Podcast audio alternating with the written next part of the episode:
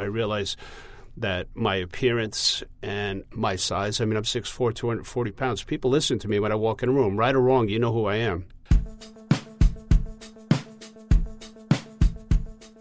Hey everyone, welcome to Alpha Chat, the business and economics podcast from the Financial Times. I'm Amy Keene. This is a special edition of Alpha Chat in which we bring you the story of second acts and new beginnings in the age of automation. It's part of an FT special report on health at work. That voice you heard at the top of the show, that belongs to Tom Gordon. He spent 25 years as a successful commodities floor trader in the testosterone fueled pits of the New York Mercantile Exchange, eventually becoming the vice chairman of the board. But when electronic trading upended the way he knew how to trade on the floor, he left it all and became a social worker, specializing in substance abuse and recovery. I sit down there and all 240 pounds of me, I get tears in my eyes. And they say, That's why you get to do what you do. Tom's life today is a far cry from where it all began, nearly 40 years ago on a school trip to Wall Street. He was 19. And I, you know, I was feeling pretty good about myself, so I put on a corduroy suit. And I said, Oh, I'm going to go look for a job. And I brought resumes. So here I'm like this country kid, corduroy suit. It's May. Really not the, you know, really not the proper type of attire. So there was this big black building. I said, Oh, it says Merrill Lynch. I've seen that name on a commercial. So he goes in, asks for the employment department, and rides the elevator up the building and I had my resume, and I went to hand it at the desk, and I said, "Well, I'd like an interview," and he says, "Well, that's not the way we do it." And I said, "But I'd really like to talk to somebody," and I really wanted to talk to somebody. Like, "Hey, I'm here. I've got you know, I'm something worth looking at." Tom would soon be thrown into the deep end of the frenetic world of commodities pit trading. And it's quite the sexy place to be. He was a quick study and an enterprising young guy, adapting to the ebb and flow of the market two traits that would come in handy many years down the line.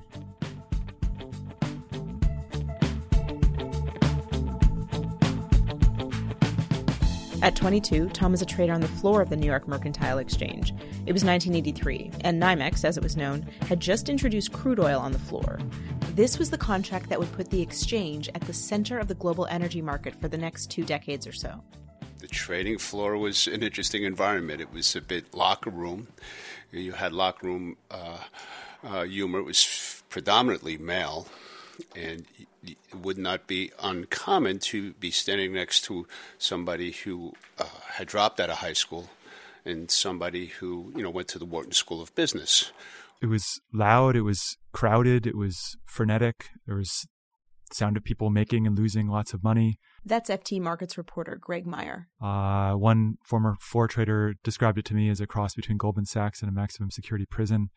A pretty wild place to work. I think people called it like the 13th grade. And that's the voice of Cindy Rifkin. She joined NYMEX as a floor clerk when she was 19 because a lot of people didn't go to college. There was fights. There were lots of fights, and then maybe they would take it outside even though they weren't supposed to. And like there were definitely like people yell each other in their face. I mean, like in the face. And then you know, a few minutes later, they were like hanging out and chatting. Tom and Cindy became friends outside of the pit much later in life.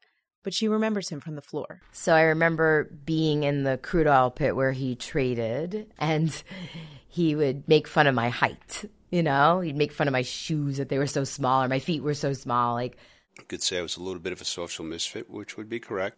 My forte was not the human relationships. I researched like a madman. For most of his career, Tom was one of the independent floor traders that didn't work for a big brokerage firm. He wore a badge that read TIGR, as in Tiger. And from 10 o'clock in the morning until 3 o'clock in the afternoon, Tom and hundreds of his fellow floor traders would pack into the circular pit on the NYMEX floor barking buy and sell bids that effectively set the global price of a barrel of oil. It's always one of those things where words kind of fail because when it was busy, similar like athletes would talk about going into a zone. I would go into a zone and, and time and space took on a different dimension. It would be really difficult. I mean, it's frenetic. The, the, you know, during, during some of the crises that we saw, the Gulf War, the, the spike hike that took the, the market uh, to heights we never would have expected $130, $140 a barrel. Uh, the frenzy behind it was so adrenaline filled, and the bits of information that one would digest is, is to me now that I think about it, that I'm a little older and removed from it, is almost unfathomable. It was it was extremely exciting.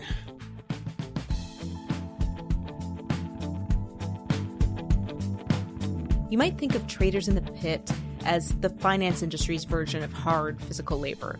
Floor traders, like those in the manufacturing jobs, they would soon become victim to the electronification and automation that continues to sweep industries and disrupt the way a lot of work is done. With some of the misconceptions that people had had with floor trading is is they thought it could never be replicated on a computer or a trading screen or that that there could ever be anything that could handle the amount of volume. I think we we had a, a myopic idea of, of our importance. You know, in, in, an age when communication was largely through telephone and through telex and um, means like that, having the floor was a way to bring together those lines into into one place where people could transact. But being on the floor also gave a trader an advantage over other people in the market, which is why seats on the floor sold for lots of money. Basically, it gave you a privileged vantage on flows of money, on supply and demand for barrels of oil in the market. You could see that ahead of others and you could trade ahead of others. Electronic trading was first introduced overnight only. Because the exchange was owned by the seat holders. It was owned by the people who had seats on the pit. So they had zero economic incentive to create an alternate pool of liquidity that could divert volumes away from their business. But that didn't last for long. The, the NYMEX competed with the International Petroleum Exchange in London, the IPE. The IPE was acquired by the Intercontinental Exchange, which happens to be based in Atlanta, Georgia, which very quickly converted it into an all electronic exchange. And so the NYMEX was forced to react and allow side by side trading on electronic screens. The technology that allowed for that side by side trading was developed by another rival, the Chicago Mercantile Exchange, or CME as it was known. It was called Globex. It happened so fast. And Globex was an immediate threat to the floor traders. This is 2006. Greg has reported that by June 2007, electronic trades rose from 17% to 70% of NYMEX volumes. People quit. I mean, I stopped trading. You had the people that were market makers. What came about was this whole new force of people who were electronic market makers. Where I saw it coming, I could see it was coming, and it was fine with me because I was I knew that after trading the way I I traded, the the volume of trades and the demands that it took on me, I had said I'm going to do this for 25 years and I, I have to be done. It was hard because some of the last years were some of the best ones I've ever had. When we saw the handwriting was on the wall, I was enrolled to go back to school and was planning my exit as it was. Tom had long planned to go to university and get his bachelor's degree. So when electronic trading upended his prowess in the pits, he started the process of enrolling at a local college in Manhattan. What was I going to do with my life now that my career as a floor trader was done? The floor didn't exist in the niche of, even though there was a, a physical trading floor, my niche was long gone. And the idea in my next career of following through with finance or something similar just didn't appeal to me so much. It wasn't so much that I felt guilty, but I wanted to give back in some way. But his friends and former colleagues from the floor had other plans for him. As electronic trading started to eat into the volumes handled on the floor, NYMEX executives were also preparing for an initial public offering on the New York Stock Exchange. For NYMEX members like Tom, who owned seats or the right to trade on the floor, there was a lot of money at play here. And soon after Tom left to go back to school, the other independent traders encouraged him to return and run for a spot on the NYMEX board. Here were these, you know, these floor traders and and, the, and their brokerage firms and so on and so forth, and they feel like they had any representation. Once on the board, he joined a committee tasked with helping the floor traders through the transition to electronic trading. But he soon found himself in over his head. My concern was about the people on the trading floor and how we could best help them to adapt and not all the decisions were made to their benefit. One of the big decisions we made, and even though I was, you know, either chairman or vice chairman of the committee and didn't understand because I was so naive, is when we did transition to electronic trading, is we were giving we were giving wireless technology and laptops to trade on the floor. What they didn't tell us is that the latency, which means the, the delay sometimes would be would be close to a minute. Sometimes the screens were just absolutely locked out. In trading terms, a minute could mean thousands of dollars or more in losses. That's where I got my clock cleaned. People were ill prepared to transition themselves. Not everybody, you know, had had the wherewithal or whatever to try and go from a new career and start up from the bottom. And and that and that's really hard. I've heard some terrible life stories and of people who have died prematurely from addiction and alcoholism, and people have gotten in tremendous financial difficulties and going bankrupt. And for many of the people, really, it broke their lives. It really broke their lives and their spirit. You know, you hear of people working in schools as janitors. Here, these guys were making at least a six-digit figure salary. It was like death, really. That's Cindy again. She's talking about the mood on the floor as electronic trading slowly pushed out the floor traders. It was like it became very like skeleton there. Even as people started to leave, you could still see the people that died out, literally. There were people that became bus drivers. There are people that work in delis. There are people that work at restaurants. There are people that own restaurants. There are people that have tried other businesses and that continued to take risk and figure it out. And there are people that went to work for other people and are working much longer hours, downsized, you know, sold off things. Um, I think a couple of people killed themselves. I think uh, one guy robbed a bank. Uh, I think that people died of heart attacks, alcoholism, drug addiction. I mean, again, I think that that happens. I became a yoga meditation teacher teaching self awareness. And Tom, who climbed the ranks of the board to vice chairman, he walked away from the NYMEX for good in 2008 after the exchange was acquired by the CME.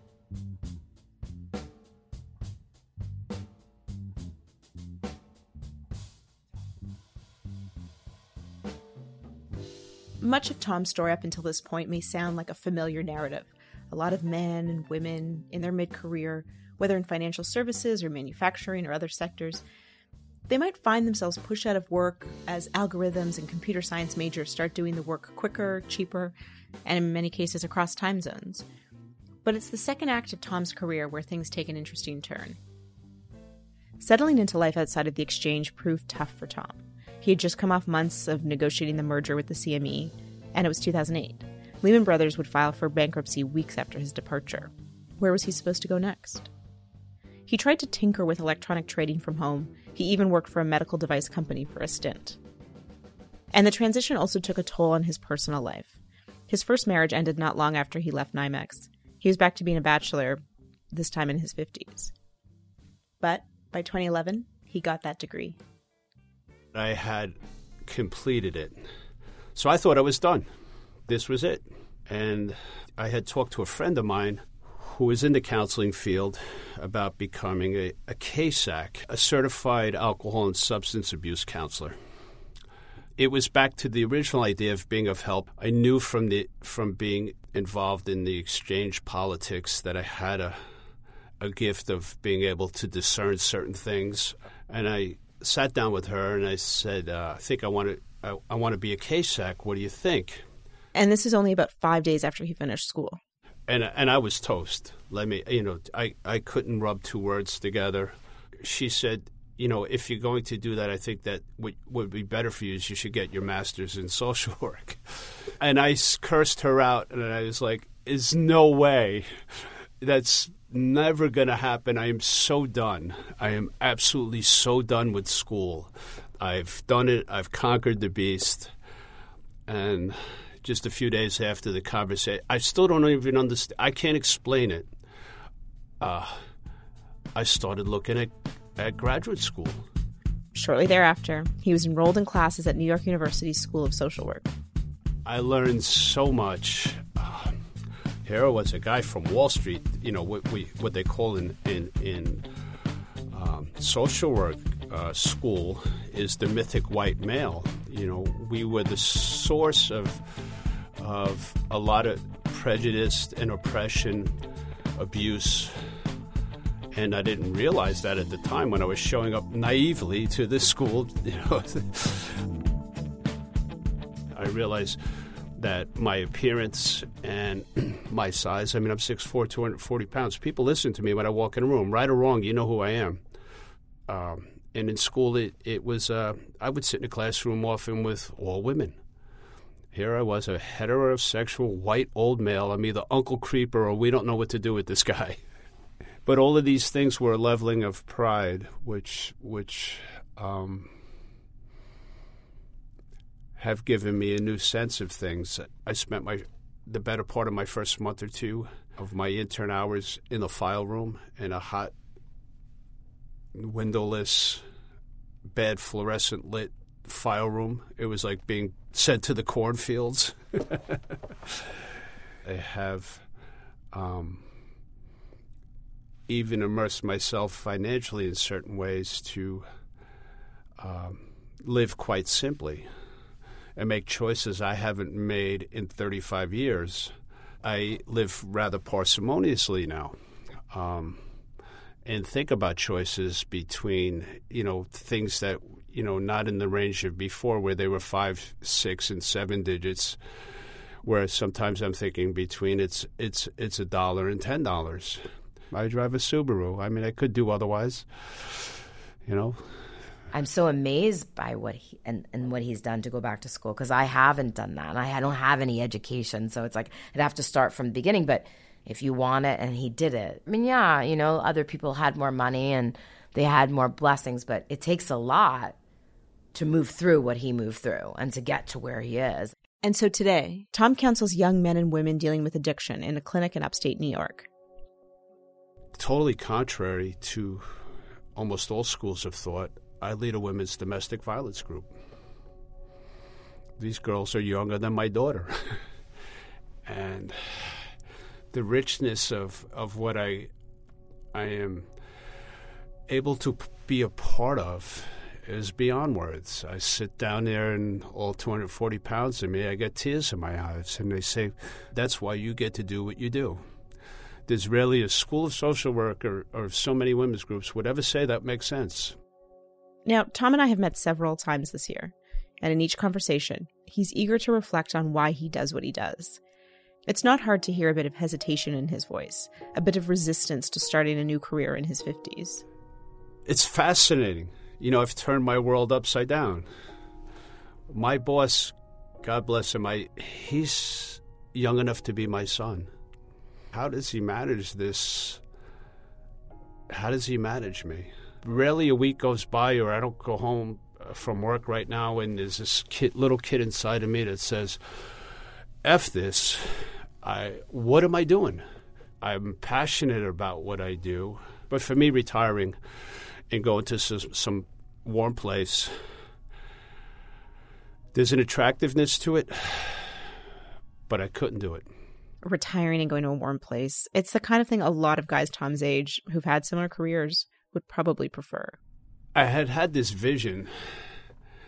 It's funny how things come to you, you know, like these little stories, like a parable, or, and I, you know, I saw myself. I get to heaven, and whoever it is, St. Peter's there is doing his checklist, and he's saying, "Oh, you know, okay, you do. Oh, look at this, two handicap in golf, sweet."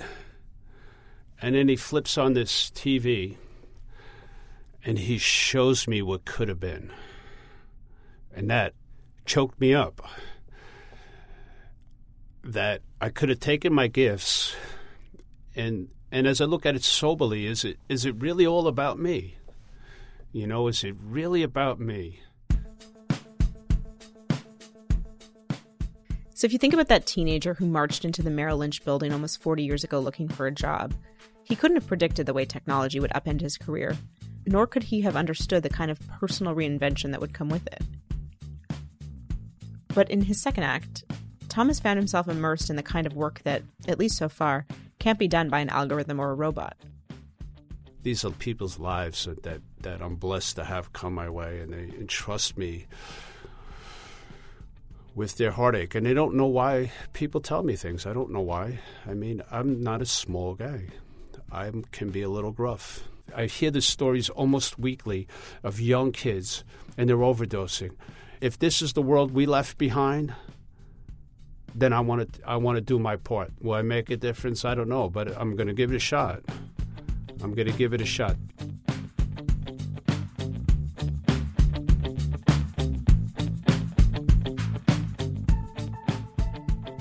This podcast was produced as part of an FT special report on health at work. You can read more at ft.com forward slash health hyphen work. Special thanks to Tom Gordon and to Cindy Rifkin for taking the time to speak with me and for sharing their experiences with us. And to the FT's Greg Meyer for being a fount of information on the inner workings of the New York Mercantile Exchange. We'll be back on Friday with a regular episode of Alpha Chat.